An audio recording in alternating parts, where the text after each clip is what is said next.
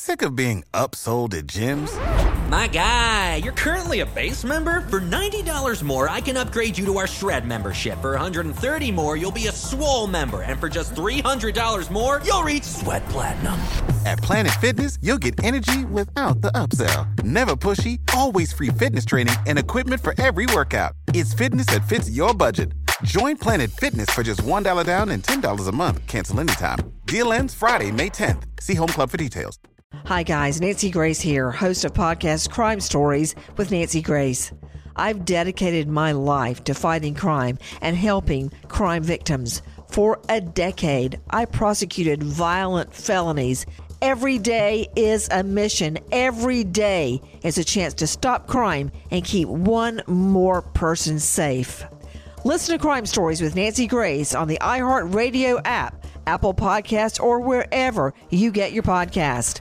Bring a little optimism into your life with The Bright Side, a new kind of daily podcast from Hello Sunshine, hosted by me, Danielle Robay. And me, Simone Boyce. Every weekday, we're bringing you conversations about culture, the latest trends, inspiration, and so much more. I am so excited about this podcast, The Bright Side. You guys are giving people a chance to shine a light on their lives, shine a light on a little advice that they want to share. Listen to The Bright Side on America's number one podcast network, iHeart. Open your free iHeart app and search The Bright Side. Imagine you're a fly on the wall at a dinner between the mafia, the CIA, and the KGB.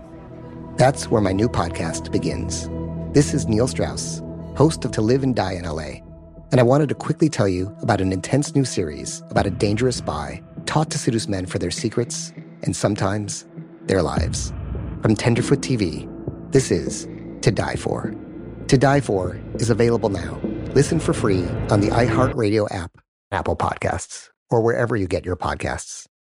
This meeting is being recorded. We're starting, by the way. Chris, just start this with the sound. This meeting is being recorded. I want to hear all of this, this cinema verite shit. And I want everyone to hear me opening my morning Benadryl and popping Yeah. pennies before we get started. and waving around a knife. well, I had to open the Benadryl somehow, Sophie. Jesus Christ. It's a little knife. This, at this point, both podcast now th- you started off with this one with a knife and the last one with a gun. So well, there's uh, always a gun. I mean, there's Yeah. a gun right out right behind me. This I'm is just- I'm normal ex- for us. I'm excited for the next one. The next one, just uh, just keep upping the ante. Yeah, I mean, I think I'm going to order my uh, my young ward Garrison just found out how to order one of those bolo wraps, which are the things the cops shoot at you now that like wrap around your body and stop you from moving. So I think I'm going to get one of those. Oh my god, that it's like uh, it just it, it like wraps around you like in Yeah, cartoons. yeah. like uh, yeah, like I- in cartoons. Yes, I didn't know that was a real yeah, it's a real thing. and the cops are going to find out how to kill somebody with it soon. But I Oh, want to buy one just to fuck yeah. around with. Yeah, They've already made them lethal and like Yeah. attached like little knives at the end of them. there's already kind of little knives actually on the thing. of course, there is. Uh, Oh, this is um for people who don't know, Behind the Bastards podcast, bad people. Tell you all about them. Um, Mhm. I woke up feeling like shit. As I was just saying last night, I had a friend come over and then leave at like two thirty in the morning, and I had a choice once my friend left. Was I going to go to bed, or was I going to buy a bunch of drugs and get fucked up until four thirty or five in the morning, and then Mhm. stumble into consciousness to do this podcast hungover? And I chose sobriety, and I went to bed sober, and I woke Hallelujah. up exactly as late as I would have if I had gotten fucked up, and I feel exactly as bad. And the lesson Yep. is always do drugs. Yeah, That's the just lesson. say yes. Just say you yes. say yes to drugs. You know, it's like that uh, that movie Yes Man. with, yes, uh, exactly, exactly. One of those- The movie Yes Yeah. Man, which contains Yeah. all of life's lessons in it. Yeah, it really. do- It's Um, a it's a great movie about lessons. And uh, Wait, was that one I- of the rapey Jim Carrey movies or not? I actually, to be honest with you, I, I have never actually seen it, but I remember Yeah, thinking about the plot and going, uh, "What if someone offers some heroin?" And uh, Uh, look, man, I mean, that's the movie I no want to see. heroin. Really? Yeah. yeah, if someone's offering, Uh, it's just rude to say no. I mean, I've turned it down when it's been offered in injectable form, but there was this one time in rural India where a guy had a bunch of black tar in his finger and was offering licks, and I absolutely took a lick. Um, Yeah, Who's Yeah. not going to take a lick of Who's black not going to take a lick of a stranger's underneath a finger stranger's heroin in the desert? Like, well, I got to say yes to this. Yeah. Yeah. Matt, What's up? how do you feel about the Holocaust? Oh, uh, Auntie. Anti. Good yep, call. that makes Yeah. sense. That's Me a good too. call. That's really the only call with the Yeah. Holocaust. Yeah, not a have fan. you have you heard of a fellow, Mhm. a dude, a a, a chaperino by the Mhm. name of Reinhard Heydrich? Reinhard Heydrich. Reinhard Uh, Heydrich. Uh, I don't believe I have. I, I, I mean, uh, in a way, it's like one of those German names where I'm like, Mhm. If you just said it out loud apropos of nothing, I'd be like, oh, that's that famous Nazi. But I, Yeah, I mean, would- yes, yes, he is a famous Nazi, and you're right. yeah. if if n- I think ninety percent of people hearing that would be like, he probably did some like Nazi shit back in the Probably day, some right? Nazi shit. Yeah. yeah I mean, just real- judging by the context of the, the podcast we're on and that Yeah. very German sounding name. But no, I don't think I've heard of him. Well, he's not just he is a Nazi, but he's mm-hmm. also the Nazi. Oh, good. So Wow. Here on Behind the Bastards, we pretty much exclusively discuss the worst people in history and their horrible crimes. Monsters are our business. So, you, Sophie, and you, Matt, and also our regular listeners will know what it means when I tell you this might be the worst person we ever cover. oh, great. Oh, fuck. right at us. Reinhard Heydrich is the man who is the architect of the Holocaust. Oh, he shit. is the man Sweet. who there were a lot of people who wanted to do a Holocaust. He is Yeah. the guy who figured out the no- nuts and bolts of it. That's who we're talking about today. He was the most passionate about Holocausting and he yes, figured it out. absolutely. He and he he found that was the niche he chose within the Nazi system. Um and he he made that be his thing. And then eleven million Wow. people died. Yeah. Um he's he's a pretty bad dude. So fuck Uh, that yeah, no, guy. I mean, I, I'm anti him. Yeah. like Definitely sounds, anti him. So, to give you a little bit of context for this guy before we go into his Mm-hmm. life story, he was a Nazi for 11 years. And in that time, he earned these nicknames the Hangman, the Butcher of Prague, the Blonde Beast, Himmler's Evil Genius, the Young Evil God of Death, and Adolf Hitler himself. Adolf Hitler's nickname for Heydrich was the man with the iron heart. that I, I okay. so first of all, some of those are like not gonna lie, pretty cool SoundCloud They're, they're rapper all names. pretty badass nicknames.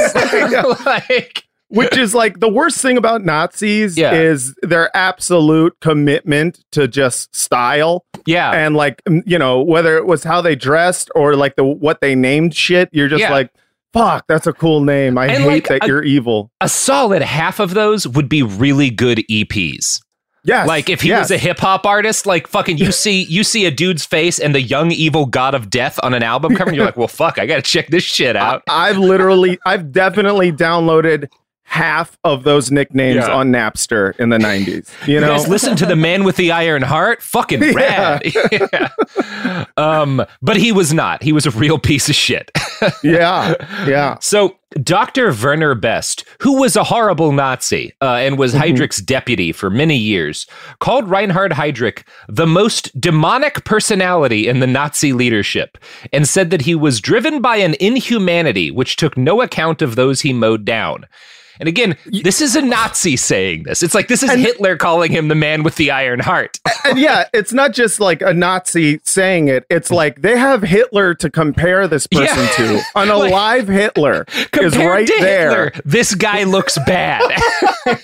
Yeah. E- even Hitler's like, damn, dude, tone Dude. it down a little bit. yeah, man. Know, like- yeah, peel it back, homie. Yeah, he never yeah. said that to him. Yeah, no, of Um, course no. That's not how Hitler worked. Yeah. Um, now, and I should note that because of all of the Nazis who say horrible things about Heydrich, one thing we should note at the start, and we'll note a couple more times in the episode, is that the Nazis who talked about Heydrich after the war were Nazis who survived and thus had a vested interest in trying to downplay their own complicity and elevate Sure. Heydrich's, right? So Yeah. we do need to keep that in mind. But still, the fact that not just after the war, during and before the war, other Nazis consistently recognized Heydrich as a terrifying and vile monster says a Yeah. lot about the man. It's it's uh, honestly it's impressive in the most disgusting Yeah. way. that he is. Uh, I mean, the fact that you're calling him like the worst Nazi. He, and have. Hitler, yeah. and Hitler's there, and I'm just like, fuck, man. And like, also, you know, shame on me for having never have heard of him. You know, Yeah. was uh, I, you know, uh, was he in that movie uh, Conspiracy? Did someone play him yes. in that movie? Oh yeah, you've seen Conspiracy. Yes, I he have. Is, he is the main Nazi in Conspiracy. Oh, he's that blonde guy. Yeah, uh, he's the played blonde by, guy. Yes. uh, that that Uh, dude, Kenneth Branagh. Yeah, he's played by Kenneth Branagh in Conspiracy, which is a very good movie. I think a very good movie about the uh, the Wannsee Conference. yeah. No, I love Um, it. I love yeah, that movie. Yeah, he- that's Reinhard Heydrich. Um, Wow. Yeah. And here's the thing about him. When you set him up like that, one expects Heydrich to be almost a force of supernatural evil, like a fucking Wolfenstein Nazi, right? Like he's fucking summoning demons and shit. Right. Yeah. The reality is that every single person listening to this knows at least one person with a personality similar to Reinhard Heydrich's. The most Mm. terrifying thing about this guy is that he was not a super anti Semitic dude from the start. He was not a super committed Nazi from the start. His evil grew from the most mundane seed possible. He wanted to be a big man. Ugh. That's all. That's all. This is not a guy. This is not like Hitler. Hitler, this is a dude who has like fucking demonic dreams from a very early age, these dreams of, of, of conquest and violence against his enemies. He follows Mm-hmm. a decades long plan to achieve them. That's not Reinhard Heydrich. Heydrich is a guy who wants to be uh, important and respected. And that leads And he was like, "What's to the- plan the Holocaust. yeah. Right. He was like, all right, well, what's like, what's trending right now? What's the one Exactly. thing I can talk Exactly. about that everyone's going to be into? Yeah. Oh, hating the Jews? I could do that. And then he just Yeah. pivots to hating Jews. Damn. Yeah, yeah, and it's a little. Well, I mean, we're about to talk about it right now, so let's get into it. Reinhard Tristan Eugen Heydrich was born on March seventh, nineteen oh four, in the city of Halle in Prussia. His name was picked by his father, Bruno Heydrich, who was a composer and an opera singer of modest success and notoriety. Bruno's first opera was Amen, which debuted in 1895 to significant critical acclaim. The central conflict in the opera is between Thomas, a peasant leader who re- represents the rise of social democracy in Germany. Thomas is the bad guy. Um, and the course. hero is Reinhard, a nobleman, a heroic nobleman of fine breeding and traditional aristocratic German values. Reinhard is murdered by Thomas at the end of the play, and since Thomas is a devious cripple, he has to stab Reinhard in the back to kill him.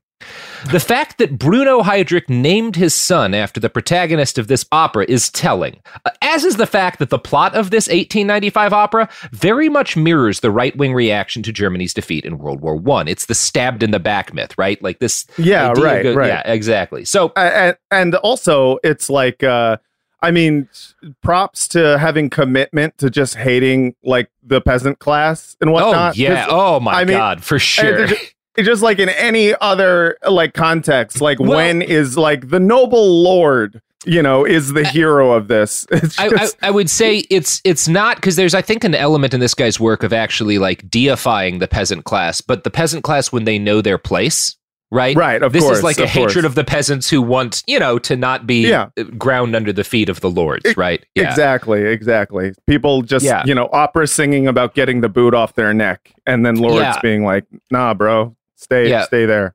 Bruno is a monarchist. Um, he's not a fascist. He's a he's a monarchist. Um, he would Mhm. have been a fascist if if that had really been coming up in his time. But he was, you know, Right. just a, a big supporter and didn't like the idea that there would be any kind of democracy. And Germany was prior to World War One. There were large democratic elements, right? The Kaiser Mhm. is not as absolute an autocrat as, for example, the Czar.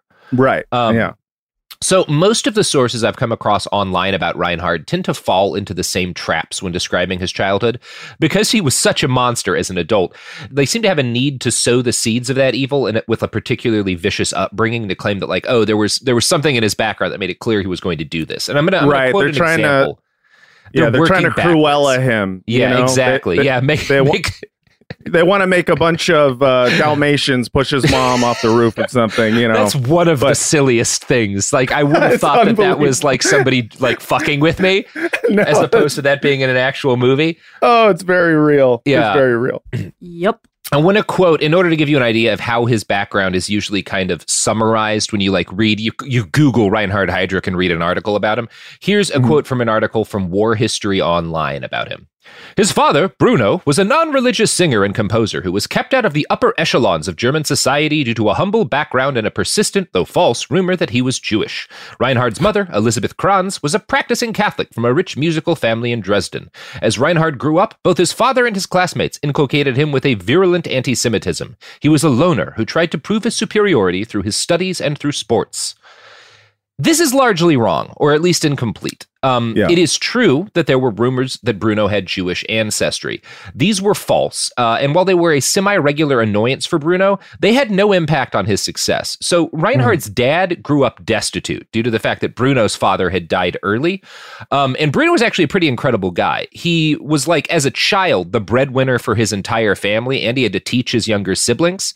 Um, and despite their desperate financial decision, as a young adult, he made the decision to strike out uh, and have a career as a professional musician, which was not a common thing to be able to do at that point in time. It was very unlikely that he would succeed at this, but he did Yeah. with no money, uh, no family money, and no family connections, which speaks to his talent and dedication. The Yeah. idea that the Heydrich family was kept out of the upper echelons of German society is entirely false. Reinhard's mother, Elizabeth, came from a very wealthy family, and the fact that they were willing to marry her off to Bruno speaks to how successful and respected he was. He was a local celebrity and a significant one.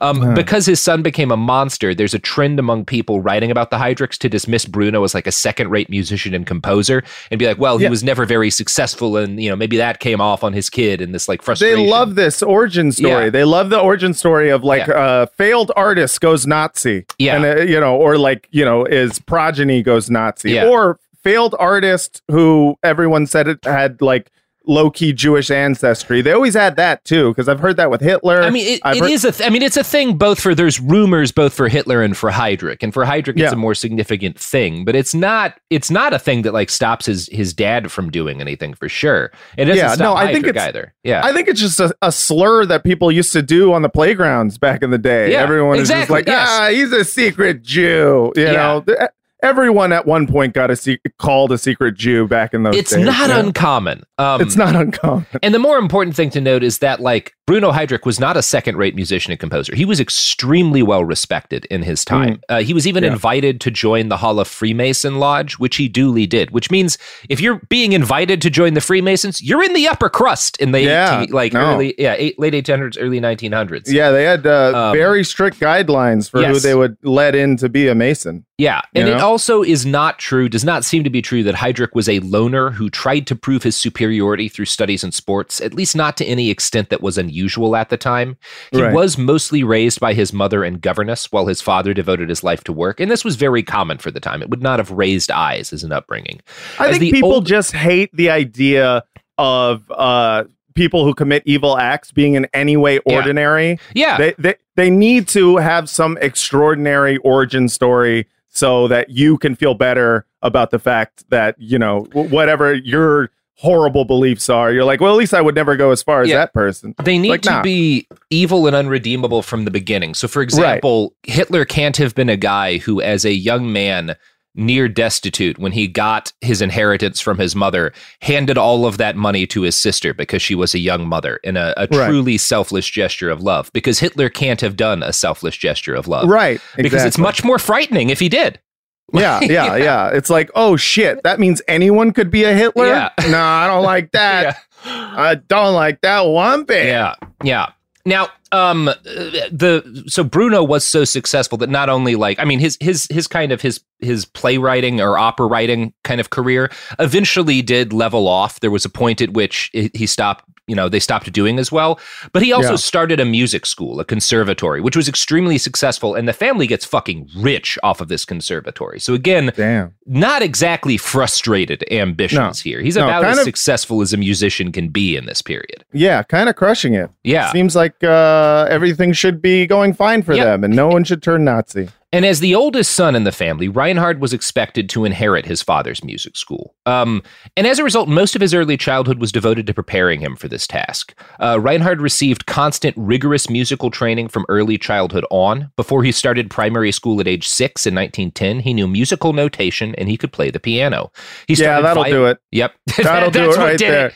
You teach I'm a kid piano. you. Honestly, if you Mm-hmm. uh, if you've ever been a kid taking piano lessons, after a while, you just are like, I'm going to commit atrocities. Mm-hmm. Oh, yeah, I I, mean- hate this. I mean, so I, much. I, I'll tell you honestly, most of why I carry a gun is that if I ever see a piano, I'm just going to dump the mag into that fucking thing. If I see one goddamn piano I see a teacher, fucking piano in this house. yeah, exactly.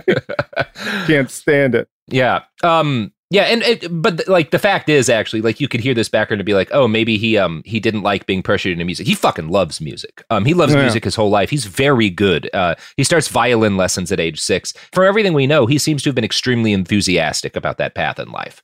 Huh. Um, his mother Elizabeth was raised Catholic. Um, and the I think the like the family kind of went with her family religion, and this did make her and later Reinhard members of a minority in Germany. Catholics were about thirty six percent of the German population. This is a Protestant country, right? Martin Luther, the guy who Right. makes Protestantism be a thing, is a German.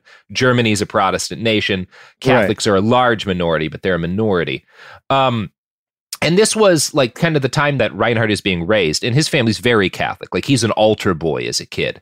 And this was a period of time in which a lot of Catholics in Germany were starting to assert themselves as Germans first and Catholics second, because there were a lot of conspiracy theories and like bigotry Right. against Catholics, right? That, oh, you're loyal to the Pope, not to the Kaiser, right? And this Yeah, is the yeah, thing yeah. fucking JFK has to deal Right. with that. But like, like in like the 60s and shit. I, I saw someone do that with Biden recently he's on Twitter. I was just like, what the fuck is Yeah. wrong? Like, are we bringing back? popes aren't even loyal to popes anymore. yeah, there's like two living popes right Yeah. now hanging out. Nobody cares. I've seen that movie. yeah. Um, so yeah, this is like uh, so this is like a thing that's happening in Germany at the time, and the Heydrichs bucked this trend. Like, right? I'm not. I don't think they were like saying that we're loyal to the Pope over Germany, but they Right, stayed right, right. extremely pious. They were consistent mass attendees, and their religiosity stands out particularly when con- contrasted with the fact that the early 1900s in Germany is a time of rapidly increasing secularism. Church attendance rates were dropping dramatically during this period, and the fall was most notable among Protestants, but it was significant for Catholics too. We'd be speculating to say what impact this had on young Heydrich, but it is worth noting also that 94% of his city was Protestant. So he grew up in a devoted religious minority, and that's kind of worth noting. Yeah. Now, one of the most significant things about Reinhard as a child is that he was weak and sickly. And I'm going to quote from the book Hitler's Hangman by Robert Gerwarth here. Quote, as a child of slender and relatively small stature, with a weak constitution and a susceptibility to illness, Reinhard was encouraged by his parents to take up every kind of physical exercise from an early age swimming, running, football, sailing, horse riding, and fencing. Heydrich's lifelong passion for sport began here. The family's summer vacations were usually spent on the picturesque coast of the Baltic Sea, in the swanky seaside town of Swinemünde, on the island of Usedom. For the Heydrich children, this was surely the most exciting time of the year. They spent their holidays sightseeing, taking walks, and enjoying boat excursions and days on the beach. I'm so pissed because these guys they have really great Instagram lives. Yeah. And and I just uh Well, you we know crushed it on the gram. The Heydrichs, I'm- early I just- 1900s. yeah, dude, they would they would be they'd have a fucking TLC show about them. They would Yeah. God, it's just it pisses me off, man. Like why are these the people who do holocausting? It's just oh man. yeah. Evil, evil, evil fucking like entitled rich kids who uh you know fucking I don't know blame the Jews for no goddamn reason. Yeah, we'll get into why. Okay. So, yeah, and again, it is worth noting that at this point in his early childhood, pre World War One, this is a kid who, by all accounts, like he's got some health problems, but he seems to be having a good upbringing. There's like Yeah. no reports of him picking apart flies or torturing animals, Yep, and there's none yep. of the stuff we have for Hitler either. These stories about him going on these bizarre, unhinged rants or threatening suicide and murder. His Mm-hmm. family was successful. He was gifted. Um, and when he grew older, it was decided that he would go to secondary school. Now, only about 10% of boys got to do this at the time. Most adolescents went kind of right into like learning a trade after primary school. The school that uh, about 10% of boys like actually went to secondary school. The school that Reinhard's parents picked for him was also unique. It was called the Reform Gymnasium, and it was a new sort of institution in Germany that was focused on the scientific optimism at the time. And unlike about 90% of German schools in this period, secondary schools are religious schools, either Catholic or Protestant. I assume there's some Jewish ones in there. Um, Mhm. But this is the Reform Gymnasium gymnasium is a religious. So he doesn't have a strong like when he starts getting his education. There's no religious bent to the education Yeah. in his secondary Just a, school. he, so he had like a secular, yeah, uh, secular schooling. yeah, for, which like- is rare for yeah. the time. Yeah, Reform yeah. gymnasium is Yeah. like a bad. It's all one word in German. I don't know. Yeah, Just sounds Yeah. bad. Time. yeah. They I used mean, the word yeah. gymnasium a lot back in the day. Why? I don't know, Sophie. I don't know. It, they were wrong I- about everything. It was the old times. they just made up the word gymnasium and Yeah. applied it to anything. Ah, with it's a kids in great word. Reform We're gonna- gymnasium just sounds like a Pilates class where you get bullied. I'm Mhm. pretty sure there was a gymnasium in my Reformed temple growing up, but I don't believe that was a Reformed gymnasium. Yeah. So separate things. separate, separate. things. Mhm. Yeah. So Reinhard thrived at school, uh, at secondary school. His grades were particularly good in math and science, and his first ambition was to become a chemist. He also did well in languages, and he fell in love with reading. He developed a special fondness for detective and spy novels. Now, most of these novels that he loved as a kid had their origins in the United States or Great Britain. He uh, he loved Nat Pinkerton novels, which were written by the fucking Pinkerton guy. Yeah, So- yeah, yeah. yeah. He also loved Sherlock Holmes, uh, and he would be a lifelong devotee of the detective novel genre.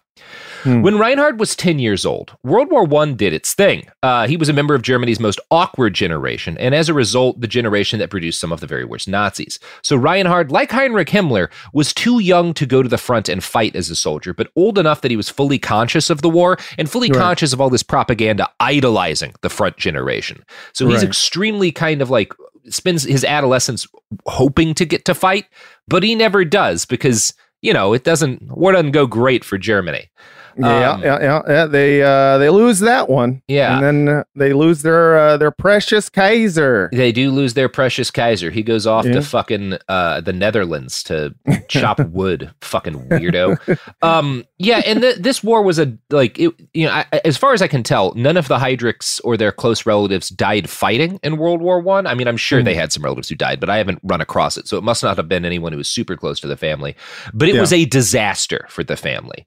Um, the war brought blockades from the British, uh, which caused rationing and an economic collapse that cut the feet out from under Bruno's music conservatory. Now, you could say the Heydrichs were still lucky within kind of the majority of the German population. Like a million Germans starved to death as a result Right. of the British blockade. None of the Heydrichs starve, but they don't get to enjoy the kind of foods they had before the war. They're definitely hungrier. Like for an example of how bad this is nationwide, um, bread rationing starts in 1915, meat rationing starts in 1916, uh, and by 1916, so the pre-war average daily diet of a German citizen had been 25 calories. It's about 1,200 by 1916. Um, so it they they suffer like everyone else, and while they're wealthy enough to avoid starving to death, the war chips away at the family income and erodes their fortune. Uh, their vacations become a lot less fancy. Um, now, obviously, they're still on vacation. they're but, still doing you know, vacations. They still live in a mansion, but they're not. Yeah. They don't have as we much can't nice shit. stay. We can't stay on the shore of the Baltic. We cannot have stay to on the shore. We, we We must have be to stay in a flat inside the city, but it's only a forty-five minute drive. It- it's a beautiful drive to the Baltic. Why are you complaining? so the worst thing that happened to the um and uh, uh, this must have been a miserable time but from what we can tell kind of Reinhard does not seem to have suffered unduly during the wars, particularly compared to most people. And in fact, the worst thing to happen to the Heydrich family during World War One um, was not the fact that was not any of the dying. Like this happens in 1916, which is also a year in which the German army throws a million lives into the meat grinder at Verdun. And Right, that right. year, the Heydrich family's tragedy is that they're, they're obsessed with this upcoming release of a new ab- edition of Hugo Riemann's Music Lexicon, which is the most popular German encyclopedia of music and musicians. And they were Yeah. really excited because Bruno Heydrich was supposed to show up in the volume. He was going to get his own little entry in this music Oh. lexicon. And he does. But here's the great tragedy for the Heydrichs they Uh-huh. list him as a Jewish composer. Oh, snap! Oh, yeah. That really Oh. pisses him off. Yeah. God damn, dude. that Yeah. is. Woo. And it, it seems to have been that like a former student of Bruno's that he had a falling out with got hired by this and like inserted the cl- like to fuck with him.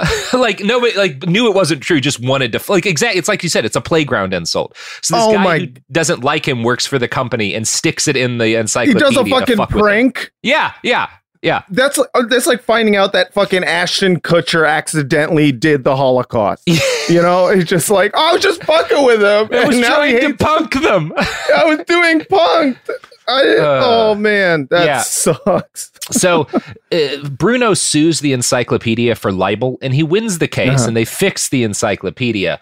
But rumors about their the family's Jewish ancestry grow more frequent after this, and Reinhard's schoolmates begin to tease him and his younger brother. Now, that quote I read earlier and a lot of summaries of Heydrich's upbringing will note that his family was extremely anti Semitic. And this is something that seems like it would have to be undeniable given his future. But his Right. biographer, Robert Gerwarth, argues that there's no evidence of this, um, which is not to say that they weren't anti Semitic, but that's not the question. The question is were they anti Semitic in any way that kind of exceeded the background level of anti Semitism in Right. German Catholic Protestant culture? And Yeah, no, yeah, yeah. probably not. Uh, I'm going to quote from Robert Gerwarth here. Throughout the war years, the Heydrichs placed a great deal of importance on denying these rumors, threatening those who repeated them with libel actions. Yet their own personal relations with the Jewish citizens of Halle, who numbered no more than 1,400 in 1910, were quite normal, and there is no evidence to suggest that Bruno Heydrich's attitude towards the Jews was hostile. On the contrary, Jews sent their sons and daughters to Heydrich's conservatory. Bruno Right. rented out the cellar of the school as a storage space to a local Jewish salesman, and his eldest son, Reinhard, became friends with the son of the cantor of the Halle Jewish community, Abraham Lichtenstein. So again, Yeah. Reinhard has a Jewish friend as a kid. Ye- the family's yeah. willing to sell and like do business with them. They're Right. not they're not particularly hateful to Ju- their Jewish citizens. Right. And Jewish people to them aren't some like weird foreign abstraction. You They're know, they're not the like community. yeah. Yeah, yeah, they know them. They know Jews. They they've talked to Jews. They're friends with Jews. They work with them. Uh, yeah. It's Wow. more the reason they react so violently to these rumors is that it's uh, it, again, it's a very racist society. The rumors are bad for business. It's bad for the Right. family honor. Like that's the Right. reaction. They're not unwilling. Like they don't treat Jewish people like they're some alien culture. They just right. Ha- uh, but they also they're a part of this very racist culture, and they don't Right. want to have the consequences of being seen as Jewish. Right. Yeah. Um, they're like, not that there's anything wrong with that. I don't think they're even saying that. Like No, again, I'm not, not. trying to whitewash it either, but it's not like they're not like they're not like laser targeted on being racist. Like they're Right. Right. pretty normal and perhaps even for the standards of the time a little bit more enlightened than a lot of their fellow neighbors. Like Yeah. you know who also isn't more anti-Semitic than the background level of the culture. Sophie, I think we probably that's not a good It's idea. not working. no. I like Um, that one. Whew, boy. Uh, Sophie, can you play me out like an air horn or three? no, I'm just gonna say, hopefully it's a Volkswagen ad. Brum, brum, Yeah, because if it's a Volkswagen ad, then it is a bit more anti-Semitic than the background level. The evidence keeps pouring in. At this point, the facts are undeniable. It's an open and shut case. Monopoly Go is the most fun you can have in a mobile game. Millions of people pass Go every day because this game is always bringing something new to the table. Countless crazy tournaments you can join with your friends as partners or teams. Constantly changing challenges like money sprees or treasure hunts that keep it fresh with new wild mini games. Timed events offering bonuses like massive multipliers or rent frenzies to help you get huge rewards. And there's so many rewards to discover rare stickers you can trade with friends to complete albums, delightful emojis to taunt people with when you raid their riches, unique playing pieces, and so much more. The verdict is in with Monopoly Go. There's something new to discover every time you play. So don't miss out. Go download it now for free on the App Store and Google Play. My favorite spring cleaning takeaway is the post clean clarity you get. Wow, how have I been living like this? It's kind of like when you find out you've been paying a fortune for wireless, when Mint Mobile has phone plans for 15 bucks a month when you purchase a 3-month plan. Wow, how have I been affording this? It's time to switch to Mint Mobile and get unlimited talk, text, and data for 15 bucks a month. Say bye-bye to your overpriced wireless plans, jaw-dropping monthly bills, and unexpected overages. Mint Mobile is here to rescue you with premium wireless plans starting at 15 bucks a month. All plans come with high-speed data and unlimited talk and text delivered on the nation's largest 5G network. Use your own phone with any Mint Mobile plan and bring your phone number along with all your existing contacts. To get this new customer offer and your new 3-month unlimited wireless plan for just 15 bucks a month, go to mintmobile.com slash behind. That's mintmobile.com slash behind. Cut your wireless bill to 15 bucks a month at mintmobile.com slash behind. $45 upfront payment required, equivalent to $15 a month. New customers on first three-month plan only. Speed slower above 40 gigabytes on unlimited plan. Additional taxes, fees, and restrictions apply. See Mint Mobile for details. What up? I am Dramos, host of the Life as a Gringo podcast. Now, this is a show for the Nosabo kids, the, the 200 percenters. Here we celebrate your otherness and embrace living in the gray area. If you ever felt like you were always too much this while also never being enough that, this is the podcast for you. Every Tuesday, I'll be bringing you conversations around personal growth issues affecting the Latin community, and much more via my own personal stories, along with interviews with inspiring thought leaders from our community. Then, every Thursday, I'll be tackling trending stories and current events from our community that you need to know. So much of what makes our community so beautiful is our diversity, yet, too often, those of us who don't fit into this dumb, stereotypical box of whatever it means to be Latino are left without a voice or just forgotten about. On this show, I celebrate the uniqueness of our culture culture and invite you to walk in your authenticity. Listen to Life as a Gringo as a part of the My Cultura Podcast Network, available on the iHeartRadio app, Apple Podcast, or wherever you get your podcasts. We started talking about this incident. Drugs and uh, officials cover up. you couldn't believe it. From iHeart Podcasts. It's like the police knew who he was before they got here. A story about money, power, and corruption the medical school dean at USC was leading a secret double life. He's breathing right now? Yes, he's absolutely breathing. I'm a doctor, actually. There's no way that that guy's a doctor. I'm Paul Pringle, and I'm an investigative reporter for the LA Times. This is the story of an investigation that starts in a hotel room in Pasadena, California, and reaches all the way to the top of two of the most powerful institutions in the city of Los Angeles. When people fall in line, they fall in line. Looking back, I realized, oh, everyone knew. This is Fallen Angels, the story of California corruption. We're always going to have predators. It's the good people who stand by and do nothing that allow them to flourish. Listen to Fallen Angels, a story of California corruption on the iHeartRadio app, Apple Podcast, or wherever you get your podcasts.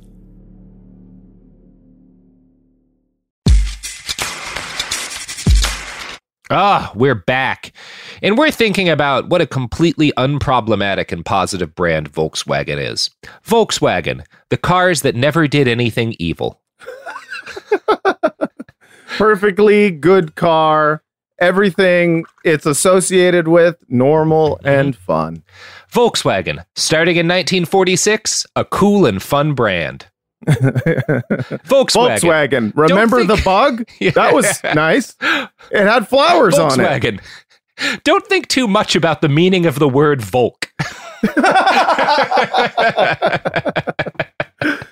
Oh man, I love that they totally just uh they they, they KFC'd their name. Yeah. Where they, they were like Uh, uh, VW. VW. Yeah, it's a VW. Yeah, if BMW can exist, then fucking Mm-hmm. VW can. Volk just means people, literally just people. Nothing Mhm. more can be read into the meaning of the word Volk. Never Mhm. meant anything but Yeah. this nor- perfectly normal word people. All it's a people. car. It's a car, folks. It's, it's fine car. Yeah. uh, a lot of. I think if there's any excuse for kind of bigoted German accents, it's this episode. Yeah, yeah, yeah, yeah. So- So I, I feel like the German people love when an American does Yeah, an accent. There's you, Yeah. you- there's a couple of different groups around the world that you can always make fun of. Americans are one of them, obviously. Mhm. Russians are another, uh, and then there's the Mhm. Germans and the Italians. Uh, oh, and the British. The Italians for sure. Oh, Oh, yeah, God. the Italians. I mean, that's uh, my my entire Sopranos podcast is just you know 2 Mm-hmm. dudes doing real bad Italian accents. So uh, you know, if you like that, check it out. Someone's gonna. That's be the legacy of imperialism. Like the only downside you face as an imperial country is it's it's it's fine to make fun of your accents and hand gestures forever. Yeah, yeah, Yeah. yeah. You lose Yeah. one thing, big fucking deal. You lose one thing. Yeah. We're at a We're gonna Yeah, yeah. make fun of your fucking pizzas. We're gonna Um, make fun of your accent. Deal with it. So, when the war ended, Reinhard was 15, which was more or less a young adult by the standards of his time. He's like 14 when it ends, but like 15 when kind of like it starts to everything because there's like, you know, it's it's not a super clean end. Um now, German defeat was followed by a wave of protests and a number of left wing revolutions in Germany. And this seems to be what really politicized Heydrich for the first time. He joined Sure. the German Nationalist People's Party, which was an anti democratic monarchist organization in 1919. And in February of that year, a group of miners in Halle proclaimed a general strike against the Reich government. This was met by an anti communist counterstrike. Businesses in Halle closed to deny strikers food. Doctors, teachers, and other civil servants refused to work. And this was, again, they were striking against the strike. So this is a Right. left wing strike, and there's a right wing strike against the left wing strike. I love Um, that. Like a a, a, left wing strike is when the workers get together and decide to make demands upon uh, their employers, and a right wing strike is when uh, the the cabal of rich people who control everything decide to starve the people. Yeah, and yeah. Uh, you can see who has the power there. You know.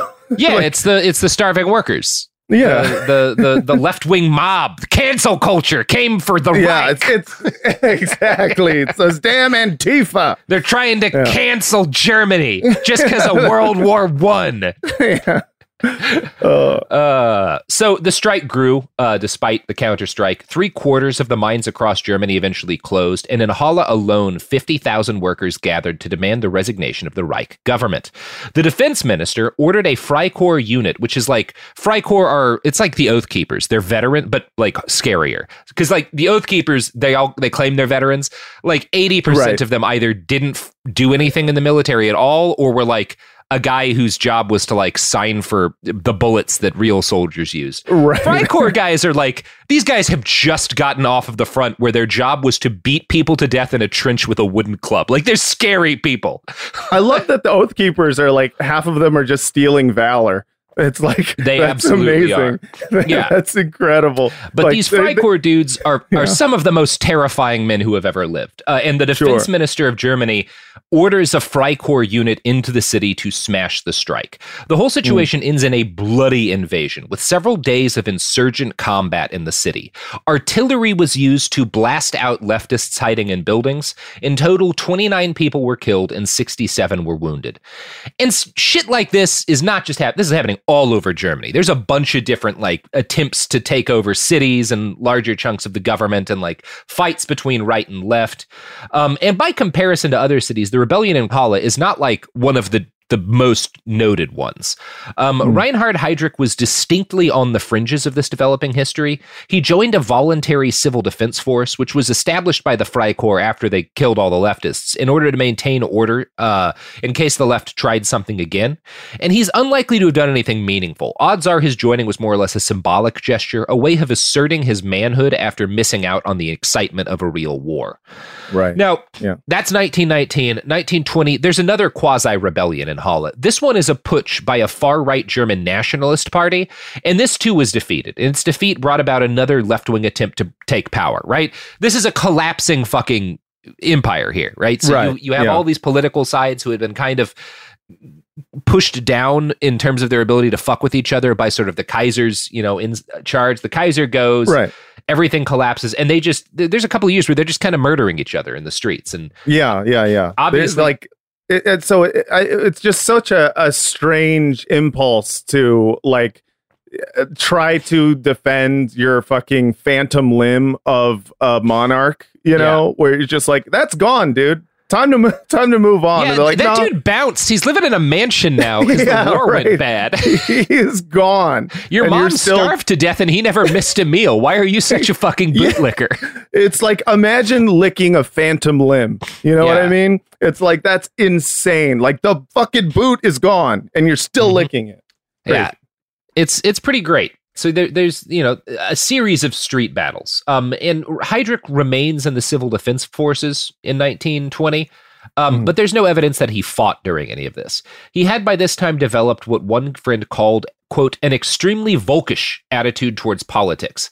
And this means that he thought this is like the the proto fascist strain of ideology in Germany, Volkisch thought.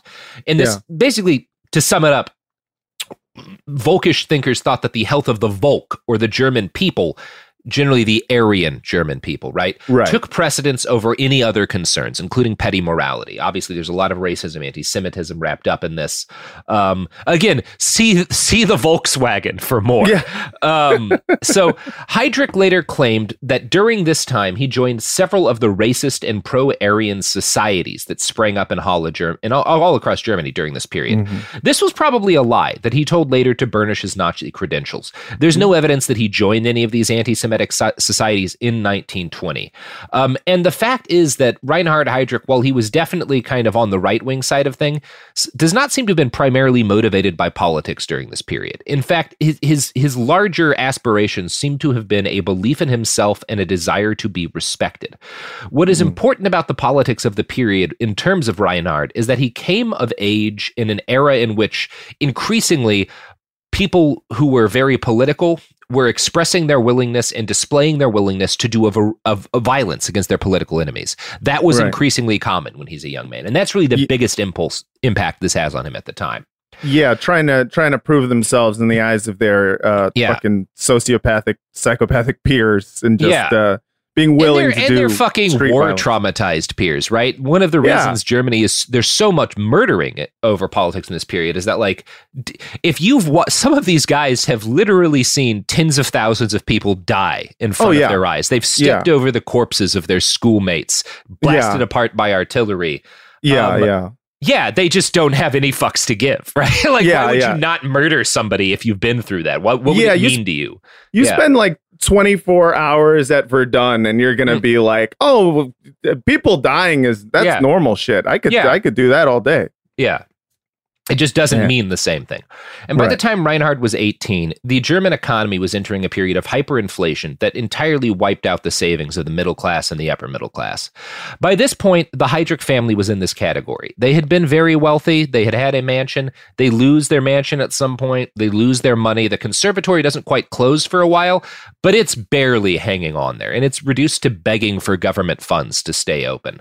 This much must have like rankled Reinhard. Like he he's again, he grows up with money, he grows up proud of his family. And the fact that his family business collapses because again he loves music. It seems like that's a thing he actually would have number one everyone seems to agree he was a very good violin player. He was a very talented musician.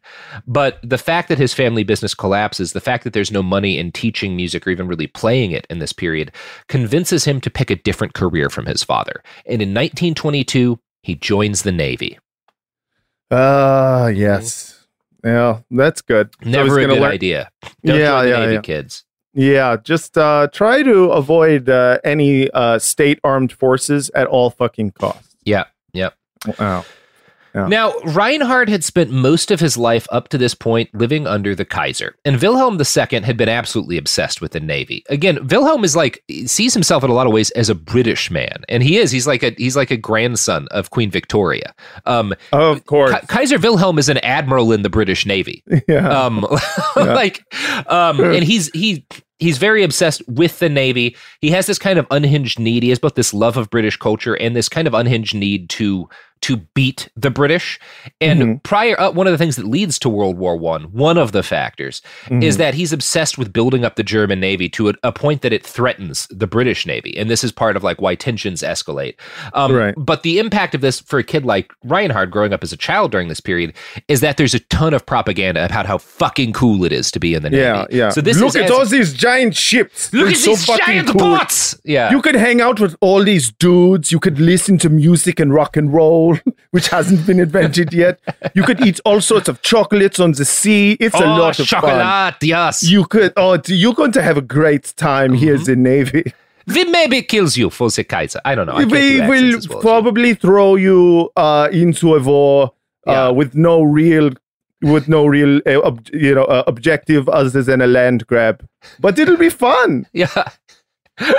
so the November Revolution in that and and so there's being a, a navy man becomes complicated after the war because at the very end of world war one there's this thing called the november revolution which helps Right. end the kaiser's government and it starts with a bunch of sailors in kiel which is a Mhm. port city refusing the orders of their superior officers to put the imperial fleet out to sea to engage in a last apocalyptic battle with the royal navy so the whole of world war one pretty much germany has a navy that is on paper um might be able to beat the Royal Navy, um, but the Kaiser is terrified of risking it, right? Because if you Right. if you try to beat, the, you might lose, uh, Yeah. and then you'd lose this beautiful navy that you're so proud of. So he only ever lets it have. There's only one in all of World War One, one full clash between the German and Royal and, and British navies, and they both kind of claim victory. I think you could kind of argue the Germans did a bit better than the British, but it's really not clear. But they have this. It, it's very b- brutal for both of them, and so after that, they stay in port pretty much the whole fucking time. Yeah. Um, and at the end of the war, it becomes clear they're going to lose. The British are going to like try to take all of the boats from them as part of the surrender agreement. Mhm. And the admiral of the German Navy and the Kaiser, I think, also kind of just want the Navy to sail out for one last glorious, just to see if they could beat the Royal Navy, right? And the Yeah. sailors are like, well, but the war is lost. Why do why are we going to die for this if we if the war is lost? I'm just doing an experiment. Just Yeah. go out there and see if we can see. win. Yeah. It's called a fucking Hail Mary. Have you ever fucking heard of it? yeah.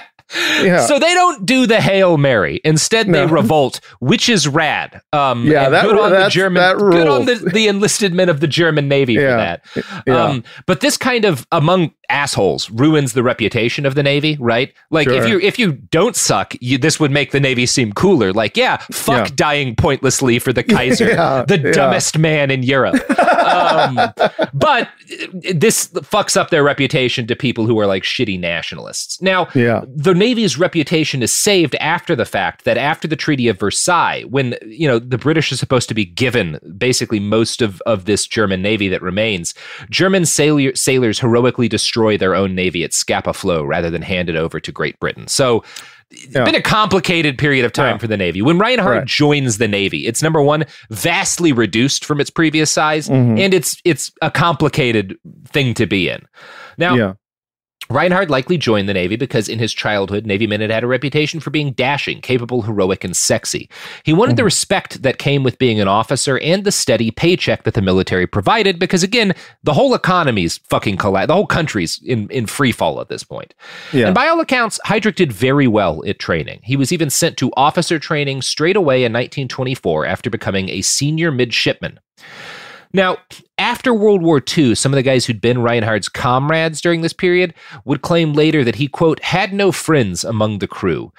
And Mm. again, they're trying to distance themselves from the Holocaust guy. Yeah, But yeah, yeah. This is pretty consistent, and it's it was probably accurate. And a lot of the claims made about him in this period, um, like it, it's easy to overextend it. That oh, he had no friends because there's something wrong with him. Like from the beginning, people could tell that he was he was just bad. That's not the truth. This is a class thing. And his biographer Robert Gerwarth um, credits the fact that he was a loner in the Navy to his, and he was particularly a loner when he's before he's an officer in the period early on in his Navy career.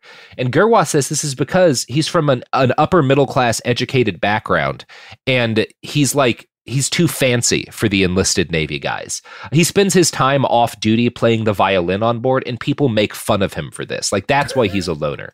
The German Navy, particularly like, you know, at the midshipman level, is this hyper masculine world, and Heydrich is this urbane, effete, like uh, uh, Violin player. yeah, exactly. Violin Yeah. player. They Yeah. see him as a pansy. Gerwarth Yeah. writes, quote, his musical inclinations repeatedly made him the target of ridicule. During his basic training in Kiel, for example, a non-commissioned training officer from West Prussia frequently woke him at night and forced him to play the Toselli Serenade on his serenade on his violin. Many years later, Heydrich recalled these humiliating incidents when making condescending comments regarding the racial inferiority of the West Prussians with their Polish-infested blood. I, lo- I love uh, esoteric race hate of the day. It's just like, oh, you know those goddamn fucking West, West, Prussians. Prussians. Yeah, Uh, everyone else, it's just another kind of German. But you're like, no, Yeah. they're infested with Polish blood. yeah, they got a little bit of Pole in them. You don't want any of that. Gross. It's Now, like I- they're they're, yeah. they're a quarter Slav. Yeah. Like, all right. Yeah. Northern Italy, they're basically Swiss. Southern Italy, those are Libyans. Yeah. Uh, so Reinhard's early years in the Navy included a number of assassinations of liberal politicians by right-wing extremists, including the murder of Foreign Minister Rathenau by one of Heydrich's fellow naval cadets, a guy he goes to Navy school with. Now, Hmm. despite the fact that he was in close proximity with a right-wing terrorist who assassinated a government minister, Reinhard exhibited no interest in this case. Like again, he's not political at this point. He, he's like, uh, you know, he doesn't give a shit about this. Uh, no, he, just also- wants respect. He wants Yeah. to wear big boy pants and people to tell him how fancy he looks. Yeah, he doesn't care Yeah. about anything else. Uh, Yeah. He's also not very interested. Another thing that happens during this period is Germany. You know, they're unable to pay back their war debts. They like strike in terms of war debt repayment, and the French military occupies the Ruhr, which is Mhm. Germany's industrial heartland. This is a huge deal for the right wing. This is like a major. This is like fucking. Benghazi for them, right? Like this is yeah, like yeah. they they go to they they are obsessed with this fucking deal. Mhm. Um, and Reinhard doesn't care about it either, uh, because Hmm. again, he's just not a political guy. His Yeah. comrades in the Navy actually considered him a liberal, and a lot of them dis- disliked him for that reason. Years later, his wife Lina would claim that at this stage, quote, politically he was clueless. He regarded all parties, particularly the Nazi Party, with arrogance and considered politics itself to be vulgar. In this connection, he acted very much the snob and regarded his naval career as the most important thing. The rest didn't matter.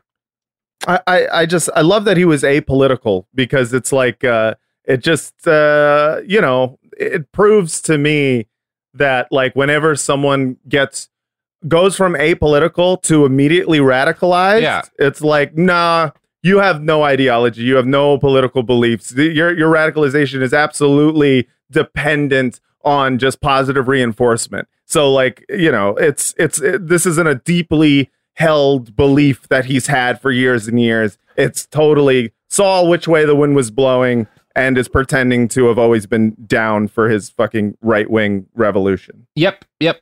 And it's Yeah. I mean we'll, we'll talk about that too in a bit because I think there is there is some more to it. But Mm. at this period of time again his his his enlisted navy comrades consider him like an effete liberal. Yeah. Um he's not super popular among his fellow comrades and his unpopularity in among them kind of brings a resurgence of the rumors that he was Jewish. One fellow officer cadet later recalled Heydrich was more or less regarded as a Jew because another crew comrade from Halle told us that his family was actually called Sus and that this was widely known in, in Halle. This is like, that's where the rumors come from, is that one of his relatives had a last name that was also a Jewish last name.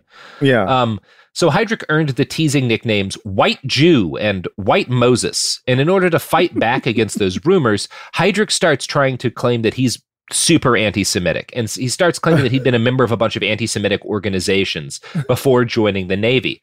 Um, again, probably untrue. He starts lying about this to counteract the rumors. Right, Um, right. But also, this is kind of the period in which his his commitment number one this is the period in which political anti-semitism is going viral in germany and Mhm. Heydrich is kind of along for the ride, and he's in part inspired by the fact that it behooves him politically to be as anti Semitic as possible.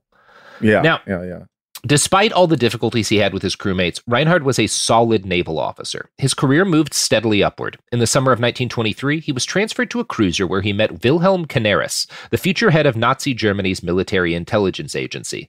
Canaris was impressed by the young officer and became his mentor. By 1924, Heydrich had found his groove. He excelled as a Navy man, and he even begun to find respect within a certain set of the officer caste. Many of these men appreciated his artistic talents and noted that he seemed completely transformed when he would start playing the violin or discussing music. People will say that his, his violin playing brings folks to tears. Like he's supposed to be very good. yeah he's got to be good Um, in 1926, he was promoted to second naval lieutenant. His roommate reported that after this, he, quote, developed significantly. His superiors frequently gave him recognition and good evaluations. He was obliging and showed that people could rely on him. With every sign of recognition, his zeal increased, and so did his arrogance. Ambition was undoubtedly Heydrich's strongest characteristic. He wanted to accomplish something, and others were supposed to be amazed. Now, Heydrich began to dream of one day becoming an admiral. In 1928, he was promoted to first lieutenant. This brought him more free time, which he devoted to athletics, music, and women. He had been noted by his colleagues as having a wandering eye. In 1926, mm. when aboard the Schleswig the Schleswig Holstein, which is a, a boat with a terrible name, horrible mm-hmm. name, yeah, horrible name, uh, on a journey through Spain and Portugal, he gained a reputation for sleeping around with absolutely anything in a skirt. Uh, yeah. Women he I'm looking for I'm looking for a Holstein to fucking yeah, Schleswig. I would like a Holstein for my Schleswig. Uh, yeah. yeah. All these uh, Holsteins on the boats. I'm sorry. so not just ladies he meets in bars, but ladies he meets in brothels. Uh, and there's even one point where there's like a joint naval social gathering with like the German and British navies, and he starts really awkwardly, probably drunkenly, hitting on a British officer's wife, um, and she like turns him down very publicly in a way that's super embarrassing. Yeah. So Heydrich had no issue engaging in casual liaisons with sex workers, but his real goal was to find a high class woman with social status that he could show off at fancy parties. Because again, mm-hmm. he's an image guy. Yeah. On December 6th, 1930, he met Lina von Osten at a ball. Now, when you run into Germans with a von between their first and last names, it means they're either a grifter pretending to be a noble or they have some sort of noble heritage. Lina's yeah. father was descended from Danish nobility, but the von Osten fortunes had fallen since the 1860s. So they're they're the aristocrat the aristocracy, but they're also broke. They're broker than the Heydrich family by the 1920s. Lina is still upper class though, because again, class isn't something that has just to do with money. It's about your right. breeding. So she's hybrid but broke. Um, yeah. and she and Heydrich fall for each other. Three days after their first date, Reinhard Heydrich sends, invites Lina to the theater and then to a wine bar where he proposes to her. She eventually accepts, and to try and understand why she accepts, I'm going to cite a passage from the book Nazi Wives. Quote, Lina found him intriguing. I felt sympathy for this purposeful yet reserved young man and agreed to a rendezvous the next day. In her memoirs, she breathlessly described how Heydrich opened his heart to her over a series of long walks, a visit to the theater, and a meal in a restaurant, and then asked her to marry him during their third evening together. Lina liked to suggest that their love was written in the stars and could not be denied. Others have speculated that his sudden proposal was a necessary prelude to getting her in bed. Um, you know. That's game, dude. Just yeah. like going dudes straight. rock. yeah, dudes rock, dude. You just you wine them and dine them for three dates, and then you go, "Hey, uh, would you fuck me if yeah. I married you? Come yeah, on. Would you, would you fuck me if we get engaged? yeah, now you will. Oh man. So the, that's also at a time when I think like three dates if you didn't ask someone to marry you by then yeah uh, you were just being a harlot if you yeah. did not marry them yeah your d- dating is yeah it's it was a it was a different time it's a different time you know yeah. uh, it was a different time um, but you I know what time it is now, you. guys. But oh, you know who will break. fuck you on the third yeah. date without getting oh, married? No, no, yeah, no, no, Sophie, that's the way it is. That's true. All right, uh-huh. can I at least? I'm hoping for dick pill ads. That's all. Oh, I, I, whether or not they're dick pill ads, the one promise we make on this show, the only promise we make about our sponsors, is that they all fuck. Mm-hmm. Absolutely fuck. Yeah. Like these products, fuck. Fuck. Here's another Volkswagen ad. I mean, if you ain't got laid in the back of a Beetle, like, what are you doing? What did you do with your twenties? The 2021 Volkswagen by VW. By VW, no race mhm. mixing.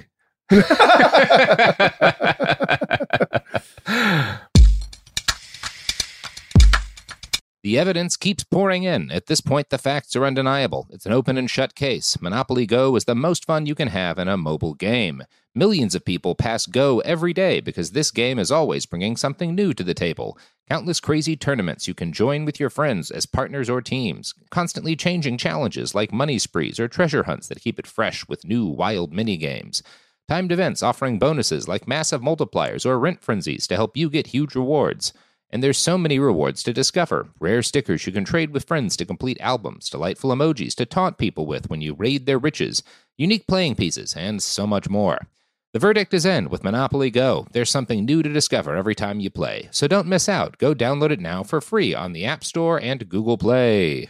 What up? I am Dramos, host of the Life as a Gringo podcast. Now, this is a show for the Nosabo kids, the, the 200 percenters. Here we celebrate your otherness and embrace living in the gray area. If you ever felt like you were always too much this while also never being enough that, this is the podcast for you. Every Tuesday, I'll be bringing you conversations around personal growth issues affecting the Latin community, and much more via my own personal stories, along with interviews with inspiring thought leaders from our community. Then, every Thursday, I'll be tackling trending stories and current events from our community that you need to know. So much of what makes our community so beautiful is our diversity, yet, too often, those of us who don't fit into this dumb stereotypical box of whatever it means to be Latino are left without a voice or just forgotten about. On this show, I celebrate the uniqueness of our culture and invite you to walk in your authenticity. Listen to Life as a Gringo as a part of the My Cultura podcast network, available on the iHeartRadio app, Apple Podcast, or wherever you get your podcasts.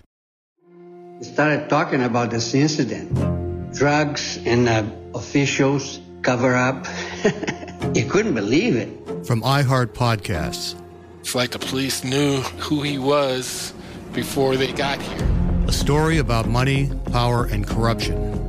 The medical school dean at USC was leading a secret double life. She's sleeping. Yes, she's absolutely breathing. I'm a doctor, actually. There's no way that that guy's a doctor. I'm Paul Pringle, and I'm an investigative reporter for the LA Times. This is the story of an investigation that starts in a hotel room in Pasadena, California, and reaches all the way to the top of two of the most powerful institutions in the city of Los Angeles. When people fall in line, they fall in line. Looking back, I realized, oh, everyone knew. This is Fallen Angels, a story of California corruption. We're always going to have predators. It's the good people who stand by and do nothing that allow them to flourish. Listen to Fallen Angels, a story of California corruption on the iHeartRadio app, Apple Podcast, or wherever you get your podcasts. Hey, everybody, welcome to Across Generations, where the voices of Black women unite in powerful conversations. I'm your host, Tiffany Cross. Tiffany Cross. I want you all to join me and be a part of sisterhood, friendship, wisdom, and laughter. In every episode, we gather a seasoned elder. But even with a child, there's no such thing as the wrong thing if you love them. Myself as the middle generation. I don't feel like I have to get married yeah. at this big age in life, but it is a desire I have and something that I've navigated in dating. And a vibrant young soul for engaging intergenerational conversations. I'm very jealous of your generation yeah. that didn't have to deal with Instagram and Tinder. This is Across Generations, where Black women's voices unite, and together, you know how we do, we create magic. We create magic. Listen to Across Generations podcast on the iHeartRadio app, Apple Podcasts, or wherever you get your podcasts. We're back. Oh, good times. So they keep their engagement secret at first um, because Reinhard has to get the family's approval, right? You don't like legally, you don't have to, I don't think, in this period, right, but, but it's, it's, like polite. And it's polite, yeah. and also he's he's comes from a high class family. They're rich as hell. They're not nobles, but they're very wealthy. They run in high class circles. She's a noble. You want to do things properly. Sure. Um, so they get engaged in secret, but he promises her that he's going to get her family's approval before Christmas. He just kind of wants to get all his ducks in a row, make himself look as impressive as possible. Mm-hmm. Um, he writes her a letter shortly after their engagement that ends with this paragraph. Quote, being straightforward and upright is the key demand I have always placed upon myself. It will thus not be difficult for me to look your father in the eye. You know, for me, there is nothing worse in people whom I love than beating around the bush in insincerity. I don't hesitate to confront mean guys with the same weapons. now, of course, he was lying mean guys. Yeah, Yeah. I, I wonder. Like uh, that's how it's translated. Yeah. Um, he was lying to her. He was not lying Yes. about wanting to be married because they did get married. He was lying to her about being a sincere and straightforward man. The Yep. truth is that Reinhard Heydrich was a habitual liar when it came to sex and pretty much everything else. Uh, he was already involved with another woman. In fact, he had gotten involved with another woman six months before he met Lina. We do not know the precise details of the story, but one of a couple of different things has to be true. Either he forced himself slash you know raped a woman and then promised to marry her afterwards to keep her quiet, and you know i'm putting the words rape in there but at the time you you might not have, like she might not have, have described it that way right because people talked differently about it at that point she's Sure. like well we fucked and like consent's not a thing in my culture but you have to marry me now right that's one Right. possibility Yeah. um the other possibility is that he started sleeping with a woman uh, and he had to claim that they to get he had to promise to get engaged to her so that they could keep fucking. Right? They fuck Mm. once, and she's like, "Well, okay, we got to get. I, I you got you can't make me a dishonest woman. Like we have Right. to get married now because we fucked." One of those two things is true. Robert Gerwarth, and I, I tend to, he knows more about Reinhard Heydrich than I do. His take on this is you'll hear a couple of different ones. His take is that Heydrich met this woman six months earlier at another bar, and that this young woman just kind of assumed that she and Heydrich were engaged because they were fucking. So maybe he didn't even promise to get engaged, but because of where things culturally are at the time, oh, we fucked. We're engaged now. That's Yeah, what this yeah, yeah. means. I Yeah, don't know yeah. what the case is. Yeah. Whatever the truth, Reinhard did follow through on his promise to tell Lina's family. Uh, they approved um, because he was a young rising naval star with a semi-famous father. Um, so they start printing engagements announcements for the local paper to celebrate. And the woman that he's having sex with on the side sees one of these engagement announcements, and Uh-oh. she is not happy about this. I'm going to quote from Hitler's Hangman again. Reinhard, who continued to cultivate the relationship even after he had met Lina, invited her, the second woman, to Kiel, where he's stationed, despite her request for a separate room in a hotel, encouraged her to spend the night in his living quarters. Further rapprochement probably occurred on this occasion. In any case, the young woman saw herself as compromised and reacted to the receipt of Heydrich's engagement notice with a nervous breakdown. Now, we don't know who this lady was, but we do know that her father was some kind of prominent person in Germany because he was directly connected to the commander in chief of the entire German Navy, which is a bad family to piss off if you're Yep. Wanting a Navy career. Yeah, So- in the Navy. yeah, in the Navy. So Heydrich gets court martialed over this. Um, and it's because it's dishonorable behavior, right? Honor is a big thing. This is like scummy behavior. You can get in trouble for this. And Yeah. most sources, including Gerwarth, seem to agree that normally he would have just gotten kind of a, a little more than a slap on the wrist, but it wouldn't have ended or even derailed his career, right? Right, Because yeah. again, it's what it's fucking like all of these rich dudes are sleeping around, right? Yeah, yeah, they're all Uh, doing it. The- so yeah, he but would have it's yeah. probably he would have just got if he if he had as soon as they brought him in been like yes you know i'm just a man i fucked up uh Yeah. this is my bad. I'm so sorry. He Who gotten- among us? who among who's among us? Uh, and all the other dudes have been like yeah you know what? We're all rich navy officers. A hundred percent of us are cheating on our wives and we're Mhm, cheating yeah. on our mistresses. Okay. Right. like he Yeah. would have gotten the punishment in order to mollify the, the the father of this woman and it would have gone away but that's not how it goes because Heydrich cannot take responsibility for his own actions. So instead, he tries to blame everything on the woman for seducing him. Uh, dis- Wow. yeah. and a- again, you're talking about one of the most patriarchal, misogynist cultures in history. Germany, and this, the German Navy in the early Yeah. 1920s. His behavior is so gross that it horrifies all of these admirals. Right, Wow. like you, and and that's difficult in this Yeah, period for yeah, you to be too yeah. misogynist for like the admirals of the German Navy. yeah. and it, they saw they saw like thousands of people dying like on the on the Rhine, and they're just like, "You disgust me, You, sir." but not you, Reinhard. Not you." Wow. So his general sliminess is so upsetting to them that they decide he is not fit to wear a German uniform, and he is Damn. discharged from the Navy. Um, you have Man. to you have to really think in your head how gross you have to be for all these guys. Again, I can't overemphasize this. All these guys in the twenties going like, "This dude's kind of anti-woman." yeah, yeah, yeah, yeah. I mean, I beat my wife and my girlfriend every day, but this guy seems to really. I don't hate them. yeah, I hit them because I love them. He's just a meanie. Yeah. What a mean man. So this fucks up all of Reinhard Heydrich's plans. Oddly Yeah. enough, his Lina, his fiancee, stays with him. This might sound odd if you don't understand the fact that, and this is a rarity for the show.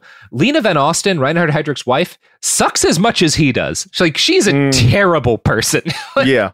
and I don't say that lightly. Normally, I try to have because it's a hard time. Women don't have a lot of aren't granted Sure. a lot of agency by the society in this period Mhm. She's really bad. She's a Yeah. really bad person.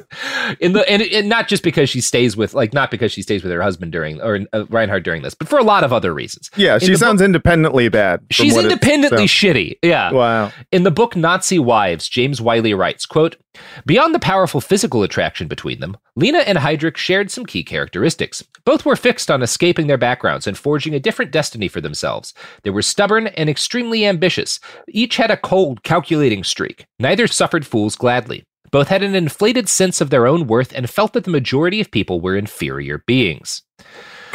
So, real power couple of being trash. here. Yeah, yeah. just sit, sitting around in the living room going, I fucking hate the Italians. Yeah, me too. You know, you know who I don't like? Yeah. Prussians. just the whole west of Prussia is Yeah. just gross to It's me. Polish, is what it is. Yeah. It's just ugh. So Let's get married. is this love? they're both like looking like they're like at a museum touching a phrenological like like one of those heads with a bunch Yeah, of bumps on it to yeah. tell you like and like their hands meet in the middle at the lobe that like like, Lady and the Tramp. is Simoy, Simoniac or whatever. they phrase we it. were both about to measure the same skull, and our hands met. So you've surely heard the phrase "behind every man is a great woman," and unfortunately, Mm-hmm. this is also true of history's greatest monsters. Had Yeah. Lina not been the sort of woman she was, we might not have had a Reinhard Heydrich because he might have killed himself after getting discharged from the Navy. And Mm. I'm going to quote again uh, from from from Wyllie's book. Uh, uh, fucking Nazi wives.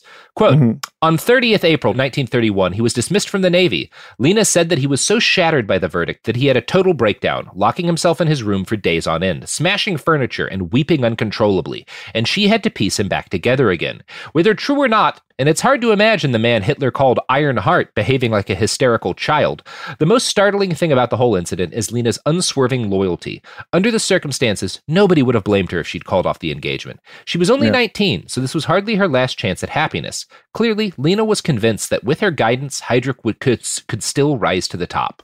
I can fix him. I can fix him. I can I can make him powerful and that will Yeah. make me famous and powerful. I can Yeah. make him so much worse. Yeah. Yeah. Now, the von Osten family rescinded their approval for the marriage after Heydrich got fired. This was not like necessarily a moral thing, it was a pragmatic thing. The family is Sure. broke, and they needed to know that Heydrich was going to have money before they would accept this. Right. Lina right. seems to have considered it her duty to make sure her husband to be got the chance to be as great as she knew he could be. She was convinced his chance would come through the National Socialist German Workers' Party. While Heydrich was fairly apolitical in 1930 when they met, Lina was already a dedicated Nazi. She had first attended a party rally the year before, where she'd swooned over the sexy black uniformed men of Hitler's new bodyguard unit, the SS, or Schutzstaffel. Now, when she met Heydrich, her only disappointment with him came from the fact that he had never even heard of Hitler's Mein Kampf. In fact, he mocked Nazi leaders regularly, calling Hitler a bohemian corporal and Goebbels a cripple. Again, he's racist against the Nazi leadership. Hitler's an Austrian, that piece of shit. They're And basically guy- Slavs. and this guy's got funny legs. I like is a cripple. Like Yeah. You, first off, so was the Kaiser. yeah, right. Yeah. Your beloved Kaiser. he might too. not have known. They kept that pretty under wraps. So That's true. Lina's brother was a committed Nazi, a member of 1929, since 1929 of the SA or the Stormtroopers. He was one of the Mhm. first 100,000 Nazis. Yeah. Um, her whole family, as embarrassed and, impo- and impoverished aristocrats, appreciated the Nazi message of German rebirth. Lina particularly appreciated their racism. Decades after the war, in the 1970s, she admitted to to interviewers that as a teenager, she'd come to view Polish refugees who entered Germany in 1918 as, quote, intruders and unwelcome guests. Their presence provoked her so much that she had to hate them. Yeah, yeah, yeah. It was yeah. their fault. fair, she dude. made her hate them by not looking Yeah. like her. Um, Yeah. yeah, she compared seeing refugees who'd fled to Germany to avoid massacre as a forced marriage. They're raping me with their presence, basically, is what she Oh says. my- like, that's, yeah. again, Yeah. she's trash. She's really bad. Yeah, yeah. And again- I'm sorry. She is trash and she is canceled. She We're is a big it. driving factor in Heydrich's developing anti Semitism because it really hits warp speed once he meets Lina. I think she kind of drives his racism in a lot of ways. She certainly drives him towards the Nazi party. Yeah. And so Lina advised her beau to join the Nazis and offer his services to the SA. Again, the SA are the brown shirts. These are the street Right. fighting Nazis. And at this point, they have about 150,000 members. They're kind of creating a parallel military to the German military, the Reichswehr. And as a result, they're actively recruiting former military officers whose experience could help the SA's leader, a fellow named Ernst Röhm, turn the organization into a real military. Now, it's important to note that the Nazis are not Heydrich's only path to avoid destitution. These, this is is not his only choice after the Navy. He gets offered a cushy, well paying job teaching sailing that would have paid him more, hon- honestly, than he'd made in the Navy, but he wouldn't have had respect. Sailing Yeah. teachers don't get uniforms, they don't get Yeah. ranks, right? Yeah, yeah. Nazis Yeah. Those those who can't do teach, you know, and he's just like, I'm not gonna, I'm not gonna go down that road. Yeah. No one gets less respect than a teacher. I love that. That just is Yeah. a universal concept. Yeah, yeah. Nothing's worse than being a teacher. I'm going to join the Nazi party. Yeah, exactly. Now, meanwhile, the Nazis, cognizant of Reinhard's experience as an officer, offered him an elevated position within their organization, one on the staff of a little dude you might have heard of named Heinrich Himmler. Now, at the time, Himmler had newly been put in charge of the SS. And the SS, again, the, SS stands basically for bodyguard. It's like protection squad, I think is the literal translation. These are, Yeah. they start just as a small group of the most loyal and also most like an Aryan looking Nazis to Yeah. guard Hitler's body, right? Yeah. They become a state within a state. There's eventually like a million or so of these guys. Yeah. Um, at the time, there's very few SS men. They're subordinate to the SA, so they're not independent. But Himmler's Yeah. in charge of them, and he has a dream to supplant the SA, to make them the biggest thing Mhm. in being a Nazi. Uh, yeah. Now, his first step to doing this was to increase the party's capacity to carry out counter espionage, because both anti fascists and the German police are infiltrating the Nazis and the SA at this point. Um, so Himmler, his first vision is like, okay, what are we bad at? We're bad at rooting out spies. So that's Right. one of the things I'm going to have the SS do. I'm going to build a capacity for counter espionage into it. And he needs a guy to lead this because he doesn't know anything about counter espionage. And the friend of Reinhard Heydrich's family, who and of Lina's family, who basically comes to the Nazis and say, "Hey, I know this officer who wants to join. If you'll offer him a cushy job," he claims that Heydrich is an ex-naval intelligence officer. This is not true. It's it came out as a result of kind of like a miscommunication. He was in like signals intelligence, but he doesn't know anything about espionage. But Right. Heydrich gets the interview anyway. He immediately impressed Himmler, who saw in his his new SS like he Himmler wants the SS to be the racial elite of the Nazi party, and so from the beginning there were strict requirements for genealogy. They would reject mainly on appearance if you had like an inferior body, which it's funny because if you look at Heinrich Himmler, he looks like an extra from Trekkies. Um, Yeah. Meanwhile, Reinhard Heydrich, though, like it makes sense that Himmler falls in love with this dude. Heydrich Yeah. is tall. He's over six feet. He's athletic. He's in very good shape. He's blonde haired and blue eyed. Right. Yeah. Um. He's he gets played by. Kenneth Branagh. He gets you know? played by Ken- played ably by Kenneth Branagh. Yeah, very well. Yeah, yeah. So it's clear that I, I love that the whole Nazi leadership are just the most fugly fucking ghouls you've ever seen. And all of their propaganda is just like, we are the most beautiful people on earth. We have Yeah. the blonde hair and uh, we never bald, we never get fat. and you just look at like Martin Bormann and you're just like, what Uh, the fuck? yeah, fucking janky ass Martin Bormann, Hitler with his with his screwed up intestines, shitting himself constantly, like all these The most fucking sickly- Herman Goering, horribly addicted to heroin.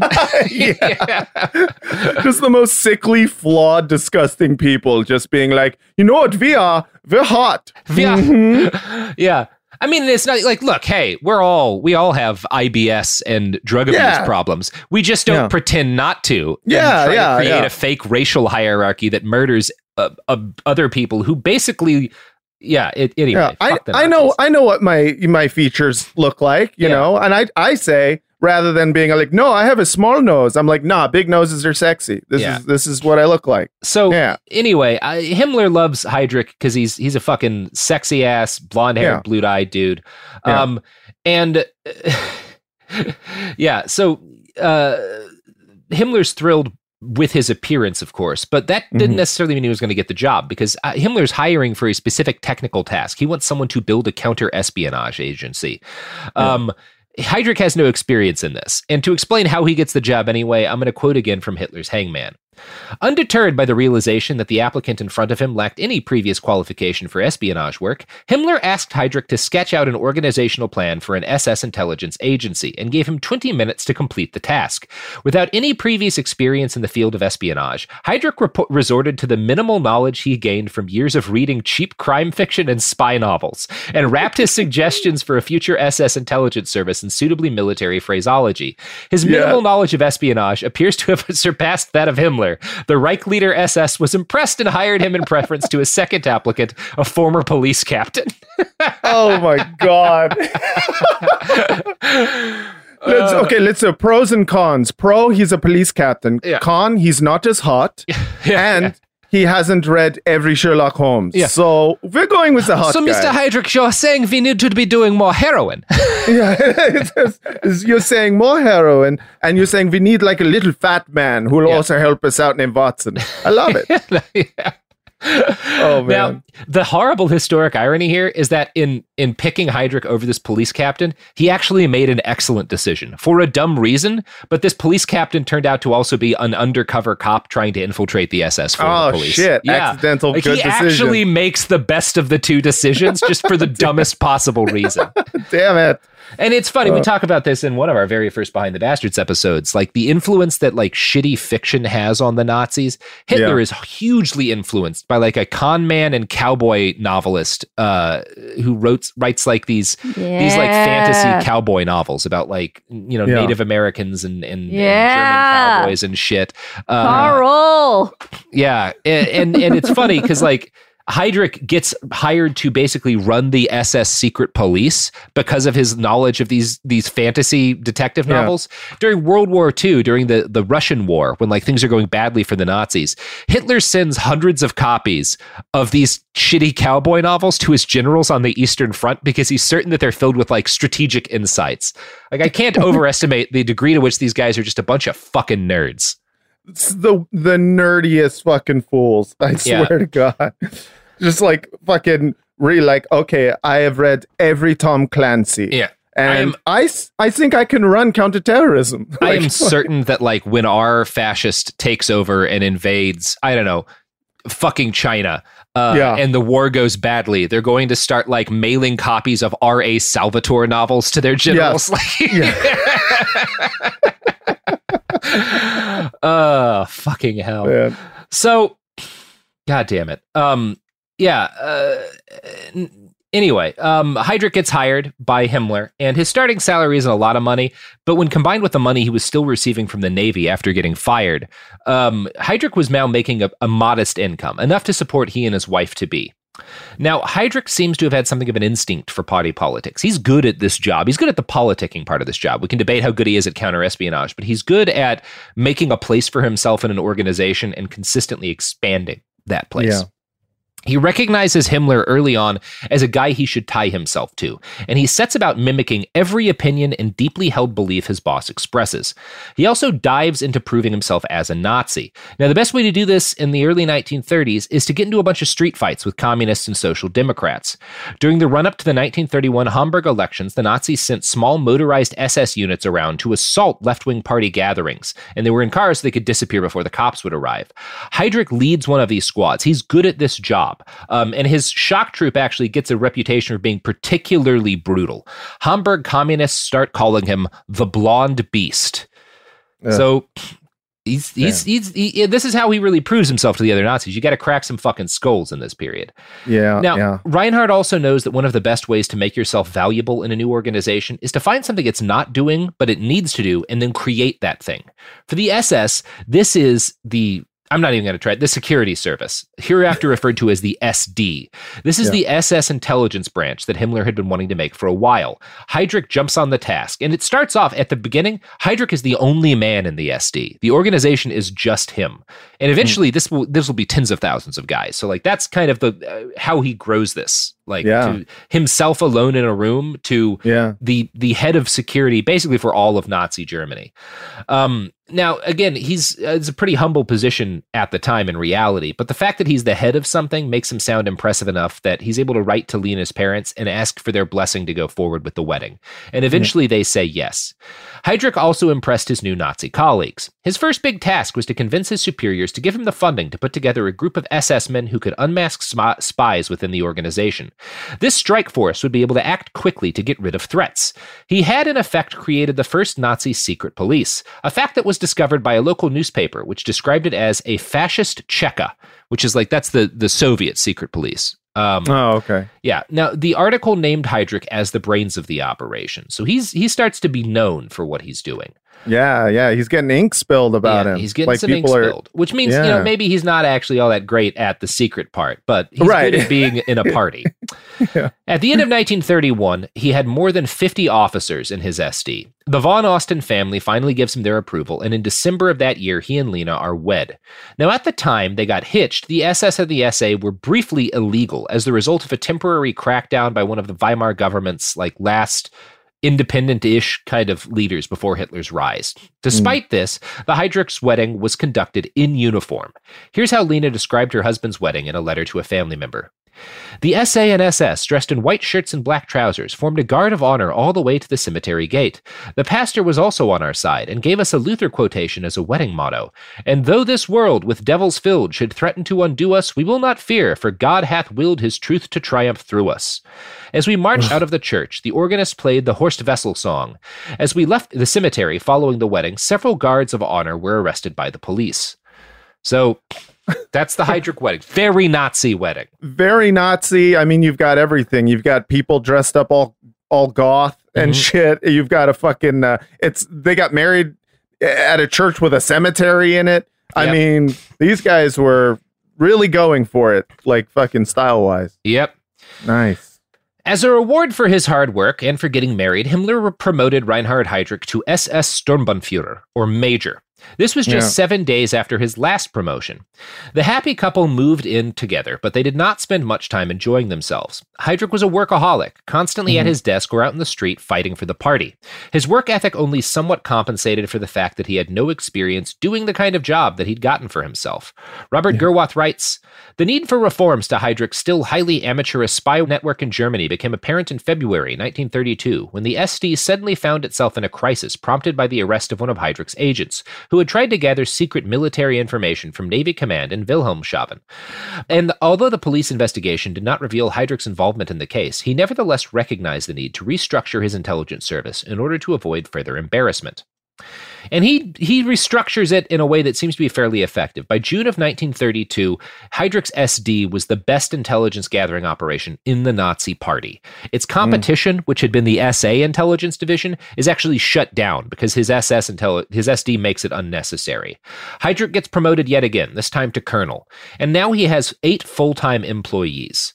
Um, you know, things kind of go up and down for the Nazis in this period. There's some dark times in late 1932 when they get Mhm. kind of beamed in an election.